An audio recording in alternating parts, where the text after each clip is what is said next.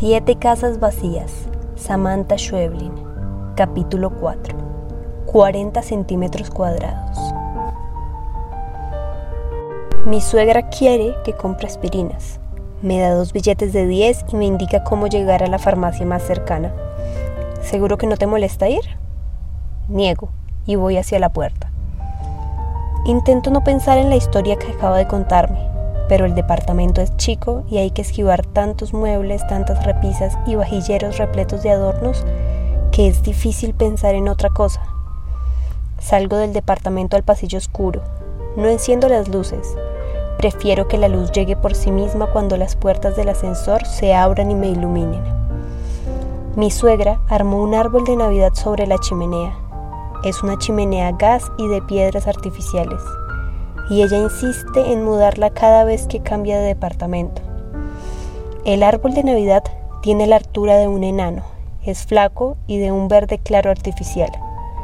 Tiene bochas, o bochas rojas, dos guirnaldas doradas y seis muñecos Papá, Noeles colgando de las ramas como en un club de horcados. Me detengo a verlo varias veces al día o pienso en él mientras hago otras cosas. Pienso en que mi madre compraba guirnaldas mucho más mullidas y suaves, y en que los ojos de los Papá Noeles no están pintados exactamente sobre los relieves oculares donde deberían estar. Cuando llego a la farmacia que me indicó, veo que está cerrada. Son las diez y cuarto de la noche y voy a tener que buscar alguna de turno. No conozco el barrio y no quiero llamar a Mariano, así que adivino por el tránsito de la avenida más cercana y camino hacia ella. Tengo que volver a acostumbrarme a esta ciudad. Antes de viajar a España, devolvimos el departamento que alquilábamos y embalábamos las cosas que no llevaríamos con nosotros. Mi madre trajo cajas de su trabajo, 47 cajas de vinos mendocinos y que fuimos armando a medida que las necesitábamos. Las dos veces que Mariano nos dejó solas a mi madre, volvió a preguntarme por qué estábamos yéndonos realmente, pero ninguna de las veces pude contestar. Un camión de mudanzas llevó todo hasta, una paulera. Me acuerdo de esto porque estoy casi segura de que en la caja que dice baño hay una tira de aspirinas. Pero ahora, de regreso a Buenos Aires, todavía no fuimos por ellas. Antes hay que encontrar un nuevo departamento y antes de eso hay que juntar algo de toda la plata que perdimos. Hace un rato mi suegra me contó esta horrible historia, pero la contó orgullosa y dijo que alguien debería escribirla. Es anterior a su divorcio, anterior a la venta de la casa y a su ayuda con el dinero para España. Después le bajó la presión, le vino ese terrible dolor de cabeza y me mandó a comprar aspirinas. Cree que extraño a mi madre y no entiende por qué no quiero llamarla. Veo una farmacia una cuadra más allá, sobre la avenida. Espero el semáforo para cruzar. También está cerrada, pero tiene una lista de turnos. Si me ubico bien, hay una del otro lado de Santa Fe, pasando las vías de la estación Carranza. Son unas cuatro cuadras más y ya me alejé bastante. Pienso que sería bueno que Mariano llegara, le preguntara a su madre por mí y ella tuviera que explicarse diciendo que me ha mandado a comprar aspirinas a las diez y media de la noche por un barrio que no conozco. Después me pregunto por qué eso sería algo bueno. Lo primero que me contó mi suegra es que estaba de pie en medio del comedor de su casa. Su marido estaba en el trabajo, pero regresaría pronto. Sus cuatro hijos estaban fuera también, uno trabajando con el padre, los otros estudiando. La noche anterior se había peleado otra vez con su marido y le había pedido el divorcio. La casa era grande y había perdido el control sobre ella. La mujer que limpiaba estaba a cargo ahora y ella ya no podía decir qué se guardaban los placares ni qué faltaban las alacenas. Cuando se sentaban a la mesa, los hijos se divertían viéndola comer. Si había pollo, roía los huesos con ansiedad. Si había postre, se servía doble ración. Tomaba agua con la boca llena. Es que estoy muy sola, pensaba para sí misma, y mis hijos solo creen en su padre. Tomo la primera calle hacia el cruce, pero está cerrada. Es una calle sin salida y lo mismo sucede en la cuadra siguiente. Busco a alguien a quien preguntar. Encuentro a una mujer que me mira desconfiada. Dice que dos cuadras más allá se puede pasar al otro lado de Santa Fe, por los túneles del subte. Así que ese día mi suegra estaba de pie en medio del comedor, se miró las manos y decidió su siguiente paso. Agarró el abrigo, la cartera, salió de la casa y tomó un taxi hasta la calle La Libertad. Diluviaba, pero sentía que si no hacía lo que tenía que hacer en ese mismo momento no iba a hacerlo nunca más. Cuando bajó, se mojó las sandalias. El agua le llegaba hasta los tobillos. Tocó el timbre de un local de compraventa de oro. Vio al vendedor acercarse entre los mostradores iluminados. Supongo que le abrió mirándola de arriba abajo, lamentando que alguien entrara a su negocio tan empapado. Adentro del aire acondicionado estaba muy fuerte y le pegaba sobre la nuca. Quiero vender este anillo, dijo ella. Pensó que le costaría quitárselo, porque había engordado mucho, pero estaba empapada y el anillo salió sin esfuerzo. El hombre lo colocó en una pequeña balanza electrónica. Mm, puedo darle 30 dólares. Ella tomó unos segundos para contestarle, después dijo, es mi anillo de bodas. Y el hombre dijo, es lo que vale.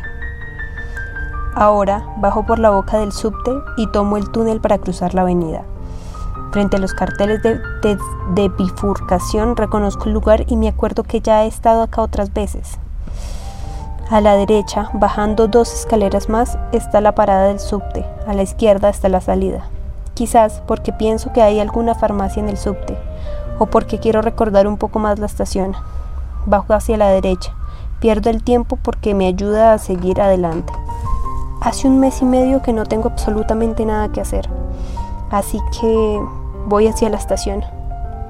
Llevo encima una tarjeta que todavía sirve. Un tren está llegando. Chillan un poco las ruedas y las puertas se abren al unísono. En el andén hay poca gente porque el servicio termina a las 11. Alguien se asoma desde el primer vagón. Tal vez alguien de seguridad preguntándose si subiré o no, o no subiré. Cuando el tren se aleja me siento en uno de los bancos vacíos.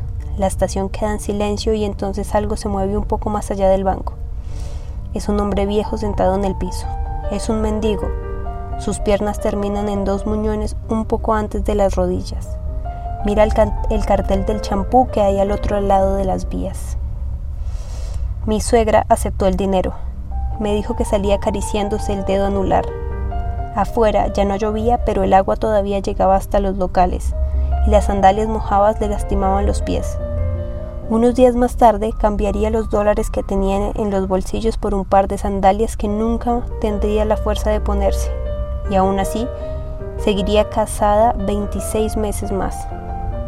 Me lo contó en el comedor pintándose las uñas. Dijo que no le hace falta el dinero de España y que podemos devolverlo cuando queramos.